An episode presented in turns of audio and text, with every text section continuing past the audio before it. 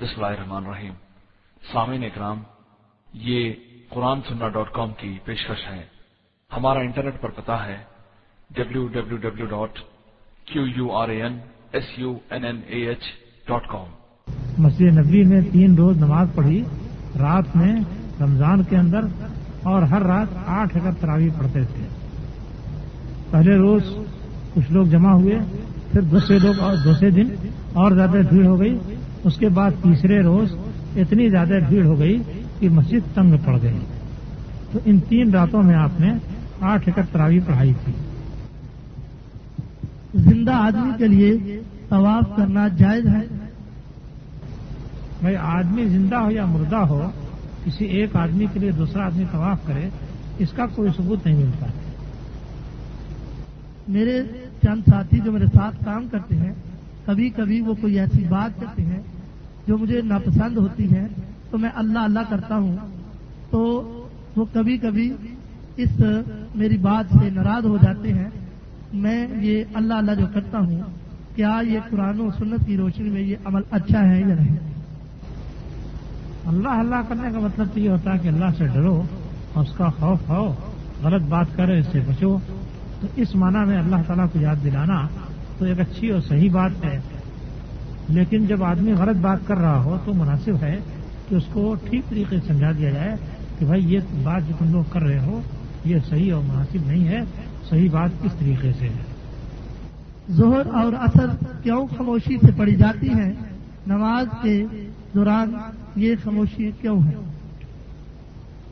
اس کی کوئی وجہ تو بیان نہیں کی گئی ہے لیکن انسانی مزاج اور انسانی فطرت اس بات کو سمجھتی ہے کہ صبح کا وقت ہو یا رات کے اوقات ہوں یعنی جب دن کے ہنگامے اور شور بند ہو چکے ہوں، تو ایسی صورت میں خراب کی سماعت یہ زیادہ خوشگوار رکھتی ہے۔ اور جس وقت شور ہنگامہ برپا ہو، اس وقت قرآد اچھی نہیں رکھتی ہے۔ لہذا دن کے وقت جبکہ عام طریقے سے شور ہوتا ہے، تو قرآد خاموشی کے ساتھ رکھی گئی ہے۔ اور رات کے وقت میں، چاہے وہ فجر کا وقت ہو، چاہے مغرب اور عشاء کا وقت ہو، جبکہ سناٹا چھایا ہوا رہتا ہے اور قرآد بھری رہتی ہے قرآد بلند آواز سے رکھی گئی ہے۔ یہ بات تو فطری طور سے سمجھی جا سکتی ہے، ورنہ احادیث میں یا قرآن میں اس کے متعلق کوئی وجہ نہیں بتائی گئی ہے۔ یا نبی اکرم صلی اللہ تعالی علیہ وسلم اور دیگر انبیاء اکرام، اولیاء اکرام اپنی جگہوں میں یعنی اپنی قبروں میں زندہ ہے یا نہیں؟ قرآن و حدیث سے وضاحت فرمائی دیکھیے، جتنے لوگ اس دنیا سے وفات پا کر کے جا چکے ہیں، ان سب کو زندہ کیا جاتا ہے اور زندہ کرنے کے بعد ان کے اعمال کے مطابق ان کو اچھا یا برا بدلا دیا جاتا ہے۔ یہ انبیاء یا دوسرے نیک لوگوں کے ساتھ خاص نہیں ہے۔ فرعون اور فرعون کی قوم جس کو اللہ تعالیٰ نے عذاب میں غرق کر دیا اور ڈبو دیا، ظاہر بات ہے کہ ان کو سزا دی گئی اور یہ لوگوں میں اپنے درجے اور مرتبے کے اعتبار سے کچھ زیادہ ہی برے تھے۔ ان کو بھی اللہ تعالیٰ نے زندہ رکھا ہے۔ قرآن مجید میں فرمایا گیا ہے کہ انا انار رضون علیہ غدو و اشیا ویم تقوم الساعت الخلو علیہ فرعون اشد العذاب۔ یہ آگ کے اوپر صبح شام پیش کیے جاتے ہیں اور جب قیامت قائم ہوگی تو فرشتوں سے کہا جائے گا کہ ان کو سخت ترین عذاب میں داخل کر دو۔ تو صبح اور شام جو عذاب پر یا آگ پر پیش کیا جاتا ہے، ظاہر بات ہے کہ اگر ان کے اندر کوئی زندگی نہ ہو، تو پیش کرنا بالکل فضول کام ہے۔ تو فرعون اور اس کی قوم جو کہ دوسروں کے مقابل میں زیادہ بدتر تھی، ان کو بھی ایک طرح کی زندگی دی گئی ہے تاکہ ایک طرح کا عذاب ان کو دیا جائے۔ اس لیے مرنے کے بعد زندگی دیا جانا یہ تو ثابت ہے۔ چاہے وہ آدمی نیک ہو، چاہے بد ہو اور پھر جیسا ہوگا ویسے اس کو بدلا دیا جائے گا۔ شہدا کے بارے میں قرآن مجید کے اندر فرمایا گیا ہے کہ ولا تقور قرفی سبیل اللہ ہے اموات جو لوگ اللہ کے راستے میں قتل کر دیے گئے، ان کو مردہ نہ کہو۔ یہ نہ کہو کہ وہ مرے ہوئے ہیں، بلکہ بل احیاؤں ولاۃ اللہ تشروں بلکہ وہ زندہ ہیں، لیکن تم لوگ سمجھتے نہیں۔ تو اس سے ایک بات تو یہ معلوم ہوئی کہ جو لوگ شہید کر دیے گئے، وہ زندہ ہیں۔ یہ نہیں کہ وہ مرے ہی نہیں تھے۔ مرے تو یقیناً تھے۔ کیونکہ اللہ تعالیٰ فرماتا ہے کہ جو لوگ قتل کیے گئے ہیں، ان کے بارے میں یہ نہ کہو کہ مردہ ہے۔ آپ سوچیے کہ قتل کون ہوتا ہے؟ کسی آدمی کو مارتے مارتے مارتے مارتے اتنا زیادہ مار ڈالیں کہ اس کی سانس صرف آ جا رہی ہو۔ اور باقی کوئی حصہ حرکت اس سے محسوس نہ ہوتی ہو۔ تو جب تک سانس آ جا رہی ہے، تب تک یہ کہا جائے گا کہ قتل ہو گیا۔ نہیں کہا جائے گا۔ جب سانس کا آنا جانا بند ہو یعنی زندگی ختم ہو، تبھی کہا جائے قتل ہو گیا۔ اب اللہ تعالیٰ کیا فرماتا ہے کہ جو لوگ اللہ کے راستے میں قتل کیے جا چکے ہیں، ان کے بارے میں یہ نہ کہو کہ وہ زندہ ہیں، مردہ ہیں۔ تو قتل کیے جا چکے ہیں مطلب کہ مر چکے مارے جا چکے، زندگی نہیں باقی رہ گئی۔ اب ان کے بارے میں یہ نہ کہو کہ وہ مردہ ہیں، بلکہ وہ زندہ ہیں۔ تو مارے جا چکے، اس کے بعد ان کو زندگی دی گئی۔ البتہ اللہ تعالیٰ نے اس لیے ایک بات اور واضح کر دی کہ شہدا کو جو زندگی دی جاتی ہے، وہ زندگی اس دنیا کی زندگی نہیں ہے۔ اس دنیا جیسی زندگی نہیں ہے۔ اور اس کی دلیل یہی آیت ہے۔ اس آیت سے اللہ نے کیا فرمایا؟ ولا قلعہ تشرو وہ زندہ ہیں، لیکن تم لوگ سمجھ نہیں سکتے۔ اب اتنے لوگ یہاں بیٹھے ہیں، آپ بتائیے کہ ان کے زندہ ہونے کو آپ سمجھ رہے کہ نہیں سمجھ رہے۔ ان کے زندہ ہونے کو طرح نہیں سمجھ رہا ہے۔ اور ابھی کوئی مردہ یہاں لا کر رکھ دیا جائے، تو اس کے مردہ ہونے کو آپ سمجھیں کہ نہیں سمجھیں گے؟ سمجھ جائیں کہ مردہ ہے۔ تو یہاں دنیا کی جو زندگی ہے، اس کو آپ سمجھ رہے ہیں۔ دنیا کی جو موت ہے، اس کو بھی آپ سمجھ رہے ہیں۔ لیکن شہدا کے بارے میں اللہ تعالیٰ فرماتا ہے کہ ان کی زندگی کو تم لوگ نہیں سمجھ سکتے۔ یعنی ان کو دیکھیں گے تو وہ مردوں کی شکل میں ہے نہ کوئی حص ہے، نہ کوئی حرکت ہے، نہ اٹھنا ہے، نہ بیٹھنا ہے، نہ چلنا ہے، نہ پھرنا ہے، نہ دیکھنا ہے، نہ ہاتھ ہلانا ہے، نہ پاؤں ہلانا ہے، زندگی کی کوئی علامت نہیں ہے۔ جو کچھ علامت ہے، وہ ان کے مردہ ہونے کی علامت ہے، لیکن وہ زندہ ہے۔ تو اب ان کو جو زندگی دی گئی ہے، وہ اس دنیا کی زندگی سے الگ تھلگ کوئی زندگی ہے۔ اور اتنی الگ تھلگ ہے کہ اللہ تعالیٰ کا ساتھ دینا تم لوگ سمجھ نہیں سکتے۔ تو اس طرح کی زندگی دی جاتی ہے۔ مومنوں کو بھی دی جاتی ہے مشکین کو بھی دی جاتی ہے شہدا کو بھی دی جاتی ہے اور انبیاء کو بھی دی جاتی ہے۔ سب کو اللہ تعالیٰ کسی نہ کسی ڈھنگ کی زندگی مرنے کے بعد دیتا ہے۔ لیکن وہ زندگی کیسی ہوتی ہے، اس کو لوگ سمجھ نہیں سکتے۔ نبی اکرم صلی اللہ علیہ وسلم کی نماز جنازہ کس نے پڑھائی تھی؟ کسی نے نماز جنازہ نہیں پڑھائی تھی بلکہ لوگوں نے خود داخل ہو کر کے حجرے کے اندر نماز جنازہ پڑھی تھی۔ ہر آدمی خود اپنے طور سے پڑھ رہا تھا۔ ہم لوگ جو پیسے بینک کے ذریعے انڈیا یا پاکستان بھیجتے ہیں بینک ہم کو جو سود دیتا ہے کیا ہم اس رقم کو اللہ کی راہ میں استعمال کر سکتے ہیں؟ سود بینک کا ہو یا آدمی کا شخصی سود ہو ان میں سے کوئی بھی کام بہرحال اللہ کے راستے میں خرچ نہیں کیا جا سکتا ہے۔ اس لیے کہ اللہ کے راستے میں وہی مال خرچ کیا جا سکتا ہے جو کہ حلال اور طیب ہو۔ ان اللہ طیب لائق بول اللہ طیب۔ اللہ تعالیٰ پاکیزہ ہے اور پاکیزہ ہی کو قبول کرتا ہے۔ اور سود کو اللہ تعالیٰ نے ناپاک قرار دیا ہے، ناجائز قرار دیا ہے، زیادہ اس کو قبول نہیں کرے گا۔ فضیلت الشہر تراوی کی نماز حرم شریف میں بیس رکت ہوتی ہے۔ ایک امام دس رکت پڑھاتے ہیں اور پھر دوسرے امام دس رکت پڑھاتے ہیں۔ یہ کس دلیل سے تراوی کی تقسیم ہے؟ دیکھیں، تراوی کے متعلق جو پہلا سوال آیا تھا، اس میں بعض باتیں میں کہنا بھول گیا۔ تراوی کی جو بیس رکت پڑھی جاتی ہے احناف کے ہاں تو احناف کے تمام بڑے بڑے علماء نے اس بات کی سراہد کی ہے کہ اس بیس رکعت میں سے سنت نبی تو آٹھویں رکعت ہے اور اس سے زائد جو بارہ رکعتیں پڑھی جاتی ہیں، یہ سنت نبی نہیں، بلکہ نفل نماز ہے اور نفل نماز آدمی جتنی چاہے پڑھ سکتا ہے، اس اعتبار سے یہ بارہ بارہ رکعتیں مزید پڑھی جاتی ہیں۔ سنت نبی کے حیثیت سے نہیں پڑھی جاتی ہیں۔ تو حرمین میں جو نماز پڑھی جاتی ہے، وہ عام طریقے سے مسلمانوں کے مذاہب کو دیکھتے ہوئے بیس رکعت پڑھائی جاتی ہے۔ یہ دیکھتے ہوئے کہ انہوں نے بحثیت نفل کے زائد پڑھنے کو درست و جائز مانا ہے اور اس میں کوئی حرض کی بات نہیں ہے۔ یہی فتویٰ یہاں کو علماء دیتے ہیں اور اسی پر عمل بھی ہے۔ چنانچہ ہرمین میں بیس بیس رکت ہوتی ہے۔ باقی پورے ملک میں ہر جگہ آٹھ رکت تراوی ہوتی ہے۔ اس ملک کے رہنے والے اور آپ کون سے مذہب کے ماننے والے ہیں یعنی آپ حنفی ہیں، شافی ہیں، حملی ہیں، یا مالکی ہیں یا جعفری ہیں۔ برائے مہربانی سے فرمائیے۔ سوال یہ کہ نبی صلی اللہ علیہ وسلم ان میں سے کون سا مذہب لے کر آئے تھے؟ حضرت ابراہیم علیہ السلام کے متعلق اللہ تعالیٰ نے فرمایا کہ ماں کا نے ابراہیم و یہودیوں والا نسکانی ہو ولاکن کان حلیفہ مسلمان ابراہیم علیہ السلام نہ یہودی تھے، نہ نصرانی تھے بلکہ وہ حنیف تھے، مسلم تھے۔ تو نبی کریم صلی اللہ علیہ وسلم کون سا مذہب لے کر کے آئے تھے؟ حنفی مذہب لے کر آئے تھے یا شافی مذہب یا مالکی مذہب یا ہمبری مذہب یا جعفری مذہب؟ اگر آپ کوئی مذہب لے کر کے آئے تھے تو ٹھیک ہے، اس مذہب کو اختیار کر لیا جائے۔ اور اگر آپ کوئی مذہب لے کر کے نہیں آئے تھے تو آپ کیا تھے؟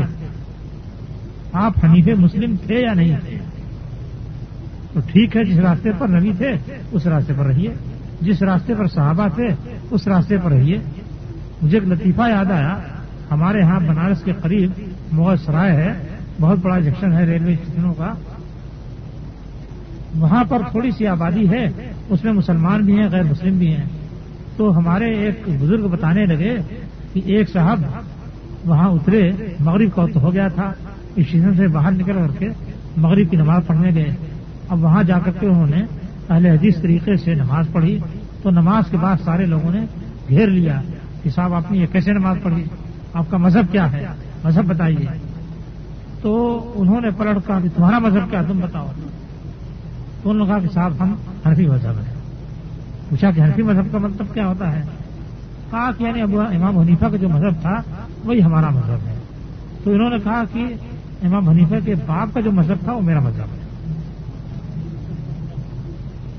بھائی امام حنیفہ کے باپ بھی تو مسلمان تھے۔ وہ کس مذہب پر تھے؟ فضیلت الشیخ جی۔ قیام اللیل یعنی تراوی میں ہر سال قرآن کو ہاتھ میں رکھ کر دیکھ دیکھ کر تراوی ادا کی جا سکتی ہے۔ اس میں کیا کوئی قباحت تو نہیں؟ یا فرض نماز ہو یا تراوی کی نماز ہو قرآن دیکھ کر پڑھنا رسول اللہ صلی اللہ تعالی علیہ وسلم یا صحابہ اکرام سے سند کے ساتھ کوئی اس کا ثبوت ملتا ہے؟ حضرت عائشہ اللہ تعالیٰ عنہ کے غلام زکوان تھے وہ تراوی پڑھاتے تھے اور اپنے سامنے قرآن رکھ کر کے پڑھتے تھے۔ اس سے لوگوں نے استدلال کیا ہے کہ قرآن دیکھ کر کے پڑھنا جائز اور درست ہے نماز کے اندر۔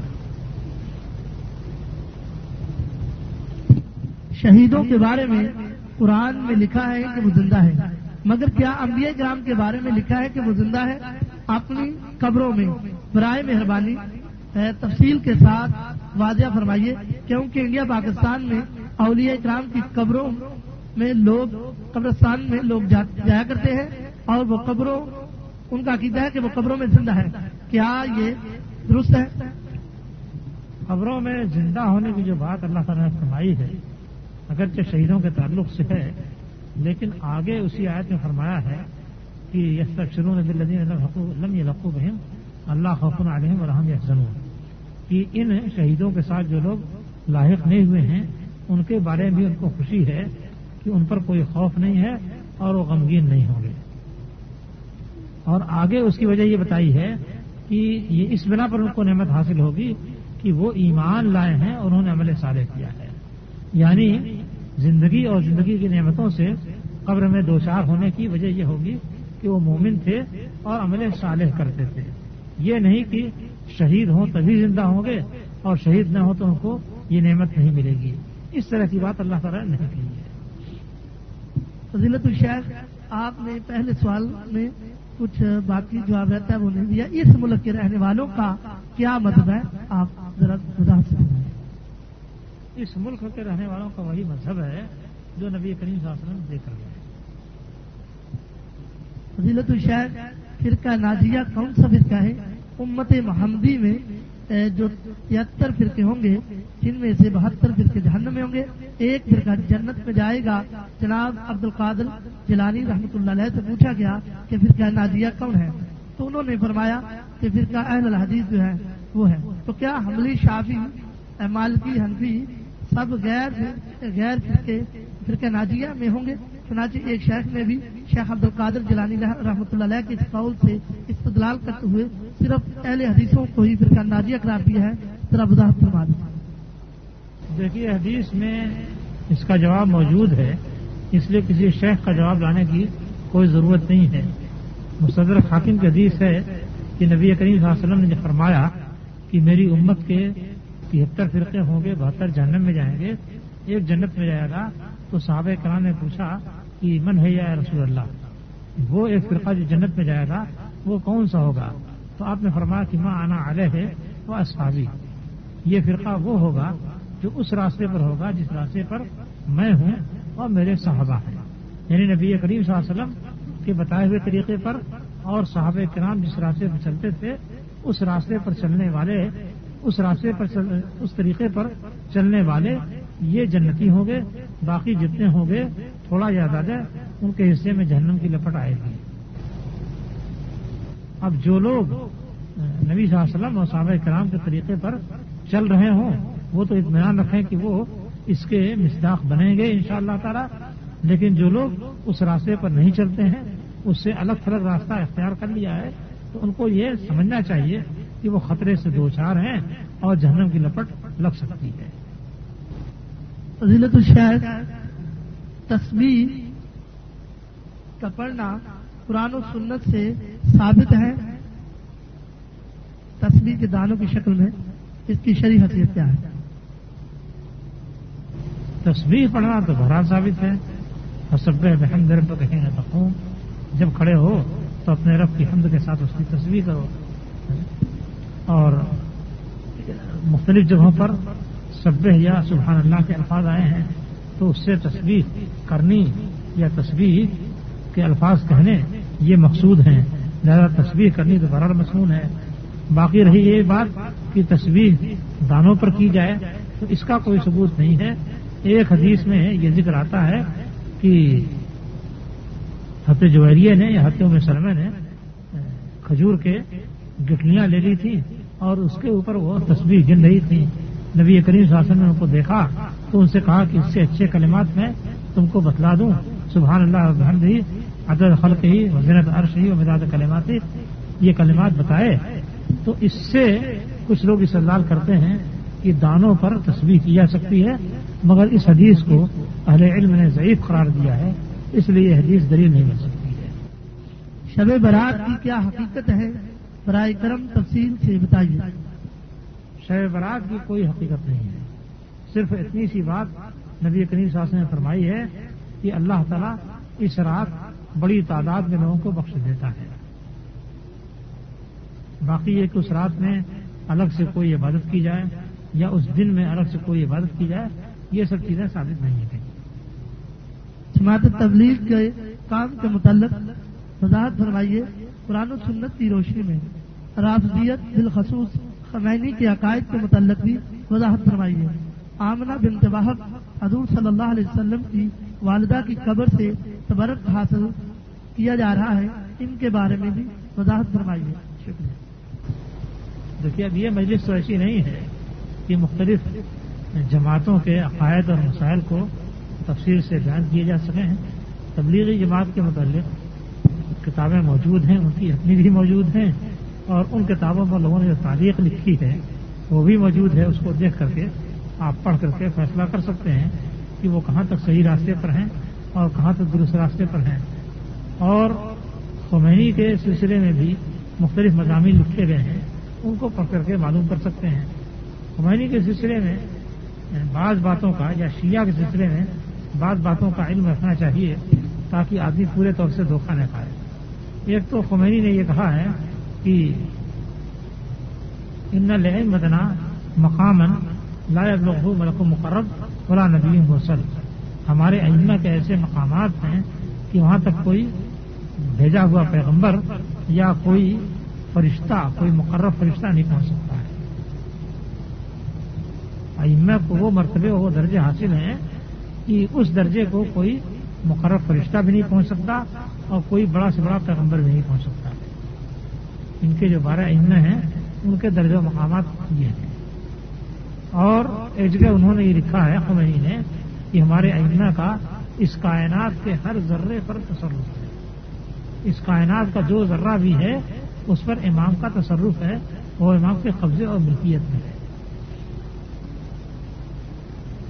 ایک تو یہ ہے دوسرے یہ کہ یہ چار پانچ صحابہ کو الگ کر کے یا سات آٹھ صحابہ کو الگ کر کے باقی سب کو کافر اور مرتد کہتے ہیں۔ جس میں حضرت بکر، حضرت عمر رضی اللہ تعالیٰ نما خصوصیت کے ساتھ قابل ذکر ہیں، جن کو یہ مرتد کہتے ہیں۔ اور نماز جو پڑھتے ہیں، تشہد یا تحیات کے لیے بیٹھتے ہیں، تو ہم تو اللہ تعالیٰ سے دعائیں کرتے ہیں۔ مگر وہ کیا دعا کرتے ہیں؟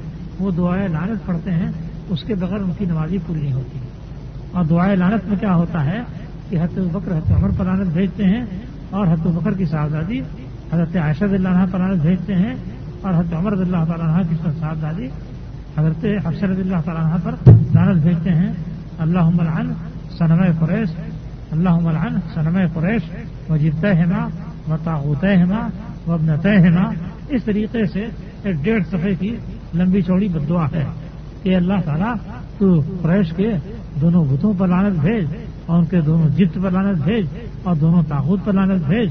اور ان دونوں کی بیٹیوں پر لانت بھیج اور یہ کر اور یہ کر اس طریقے سے ایک لمبی چوڑی بدعا کرتے ہیں۔ اس کے بغیر ان کی نمازی نہیں ہوتی۔ شیخ روشنی ہے نہ رات کی روشنی ہے اور ہر چیز حالت سجدہ میں ہوتی ہے اور انسان کو ہر چیز کے سجدہ کرنے کا احساس اور ادراک ہوتا ہے۔ اگر کوئی شخص اس رات کو پا جاتا ہے، واللہ عالم بھی ثواب بعض روایتیں بھی اس طرح کی آئی ہوئی ہیں لیکن ان کا درجہ مرتبہ کیا ہے اس کی تحقیق کبھی ہم نے نہیں کی ہے۔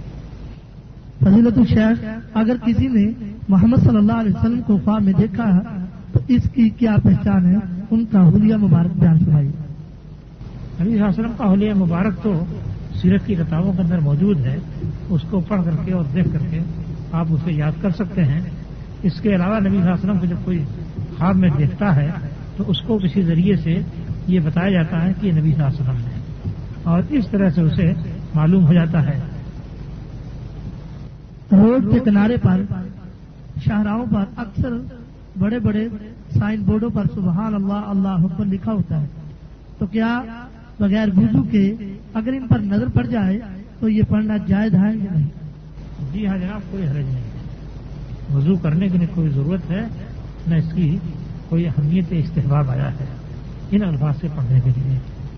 آزاد کے وقت حضرت محمد صلی اللہ علیہ وسلم کے اس میں مبارک پر انگوٹھے چومنا کیا یہ اس کی دلیل پرانو سنت سے ہے؟ اس کی کوئی دلیل نہیں رکھی گئی درگاہوں پر جانا زیارت کے لیے مردوں کے لیے اور عورتوں کے لیے اس کی کیا طبیعت بیان کی گئی؟ آدمی قبر کی زیارت کے لیے جا سکتا ہے۔ قبر کی زیارت یہ ہے کہ وہاں جا کر کے آدمی ایک تو یہ عبرت حاصل کرے کہ جس طریقے سے انسان مر گیا ہے، ایسے ہمیں بھی ایک دن مر جانا ہے۔ آپ نے فرمایا ہے کہ قبر کی زیارت کرو، کیونکہ یہ موت کو یاد دلاتی ہے۔ کوئی ناتذکر الآخرت تو موت کو اور آخرت کی یاد دلاتی ہے۔ لہذا قبر کی زیارت آخرت کی یاد کے لیے آدمی کرے تو یہ درست اور جائز ہے۔ دوسری چیز یہ ہے کہ قبر والوں کے لیے دعا کرنی مقصود ہو اور وہاں جا کر کے انہیں دیکھ کر کے ان کی بے چارگی اور لاچارگی یاد آئے اس بنا پر دعا کی جائے تو دعا کرنے کے لیے قبر کی زیارت کرنا درست ہے اور ان کے لیے دعا کی جائے جا کر کے۔ ایک آدمی باقی یہ کہ وہاں جا کر کے انہیں سے امداد مانگنے لگے جو منو مٹی کے اندر دفن ہے پڑا ہوا ہے خود اپنے آپ کو اس سے نکال نہیں سکتا ہے۔ اس سے دوسرا آدمی جا کر کے مدد مانگنے لگے اور اس سے استغاثہ پر یاد کرنے لگے۔ تو یہ تو بہت بڑی جہالت ہے اور شرک ہے۔ لہذا اس مقصد کے لیے قبر کی اجازت نہیں کی جا سکتی۔ ہے عورتوں کو قبر پر جانے سے منع کیا گیا ہے اور لانت بھیجی گئی ہے۔ لہذا عورتوں کو خبروں کی اجازت نہیں کرنی چاہیے۔ ایک آدمی نے کسی شخص سے رقم لی ہے۔ تو جس سے رقم لی ہے وہ کئی سالوں سے گم ہو گیا ہے۔ اس کا کوئی وارث بھی نہیں مل رہا۔ تو اس قرضے کو کس طرح ادا کیا جائے؟ اگر اس کے ملنے کی کوئی امید باقی نہیں رہ گئی ہے تو جتنی رقم اس سے بطور قرض کے لی تھی اتنی رقم وہ فقرا اور محتاجین پر خرچ کرتا رہے۔ اس نیت سے کہ اس کا ثواب اس آدمی کو ملے جس کی رقم اس نے لی تھی۔ مسجد میں داخل ہونے کے بعد طیت المسجد پڑھنے کا کیا حکم ہے؟ اور اگر کوئی دوسرے اوقات میں مکرو اوقات میں داخل ہوتا ہے تو نماز پڑھ سکتا ہے یا نہیں؟ وضاحت طیت المسجد پڑھنا مستحب ہے لہذا مکرو اوقات میں طیت المسجد نہیں پڑھنی چاہیے لوگ روزہ رکھتے ہیں تو ہمیشہ شہری کھاتے ہوئے شہری کھانے کے بعد زبان سے نیت کرتے ہیں۔ یہ کہاں تک صحیح ہے؟ قرآن و حدیث سے زبان سے نیت کا کوئی ثبوت نہیں ہے۔ نیت کہتے ہیں دل کے ارادے کو۔ لہذا آدمی جب دل میں ارادہ کرتا ہے کہ میں فلاں مقصد کے لیے یہ شہری کھا رہا ہوں، تو روزے کی نیت وہیں سے ہو گئی۔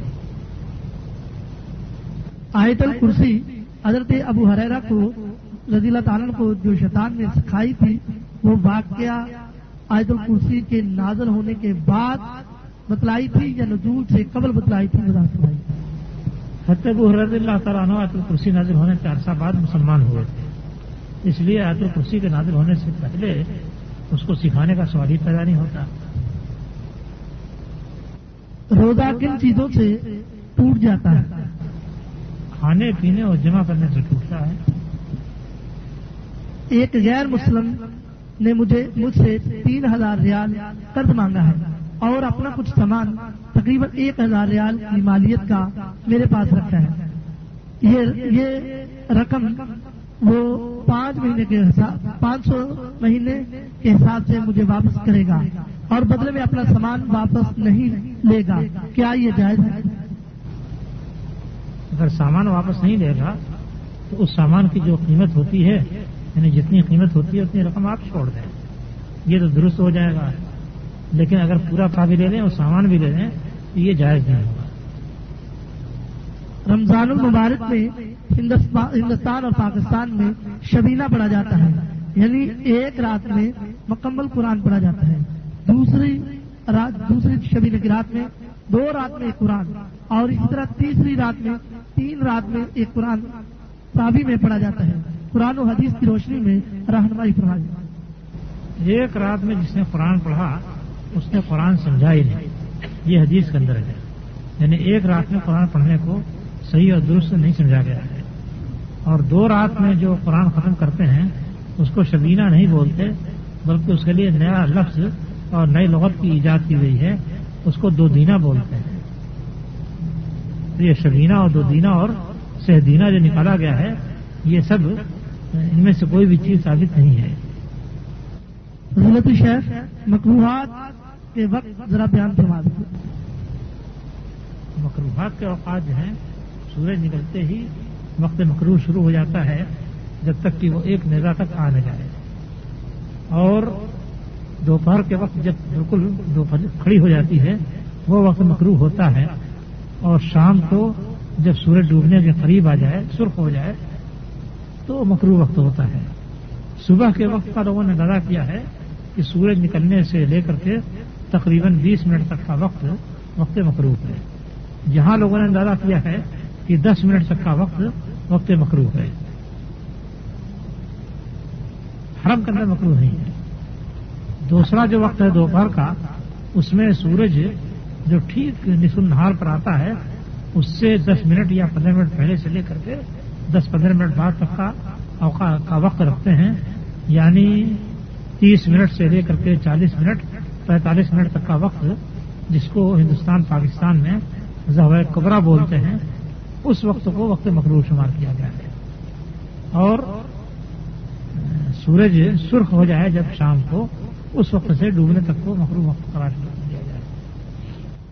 حنفی حضرات، اپنے آپ کو سواد اعظم کہتے ہیں، اس لیے یہ فرقہ ناجیہ ہے۔ کیا سواد اعظم؟ کا کوئی حدیث مبارکہ میں ثبوت ملتا ہے کہ یہ سواد اعظم کے بارے میں کیا تفصیل ہے؟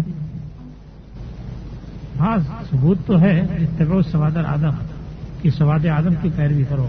یعنی عام مسلمان جس راستے پر ہوں، اس راستے پر چلو۔ باقی یہ کہ سواد اعظم تعداد کے بڑے ہونے سے اگر ہے، تو ہمارے ہندوستان میں سواد اعظم تو ہندو ہیں، اس سے سب سے بڑی تعداد میں وہی ہیں۔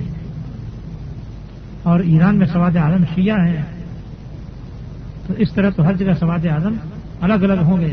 تو ایسی صورت میں جتنے فرقے ہیں وہ اور مضبوط ہوتے چلے جائیں گے۔ فلسطین اور مصر میں سواد اعظم شافی مذہب کے لوگ ہیں، باقی افریقی ممالک میں سواد اعظم مالکی مذہب کے لوگ ہیں۔ سوال یہ ہے کہ آخر کس سواد اعظم کی پیروی آپ کریں گے؟ نماز پڑھتے وقت لوگ اپنی اپنی زبان میں نیت کرتے ہیں۔ فرض نماز ہو یا سنت یا نواز نماز ہو۔ امام کے پیچھے اگر آدمی کھڑا ہو تو کیا یہ کہنا ضروری ہے؟ بھائی، ہمارے ماموں صاحب ہیں ہنسی مذہب کے ہیں۔ ایک روز آئے، ایسی کتاب مل گئی، تو پڑھنے لگے۔ تو پڑھتے پڑھتے ہماری والدہ سے کہتے ہیں، ذرا اس کو پانی پینے کے لیے دو۔ پانی لیا تو کہتے ہیں کہ میں نیت کرتا ہوں پانی پینے کی، واسطے پیاس بجھانے کے۔ منہ میرا کٹورے کی طرف۔ بسم اللہ الرحمن الرحیم۔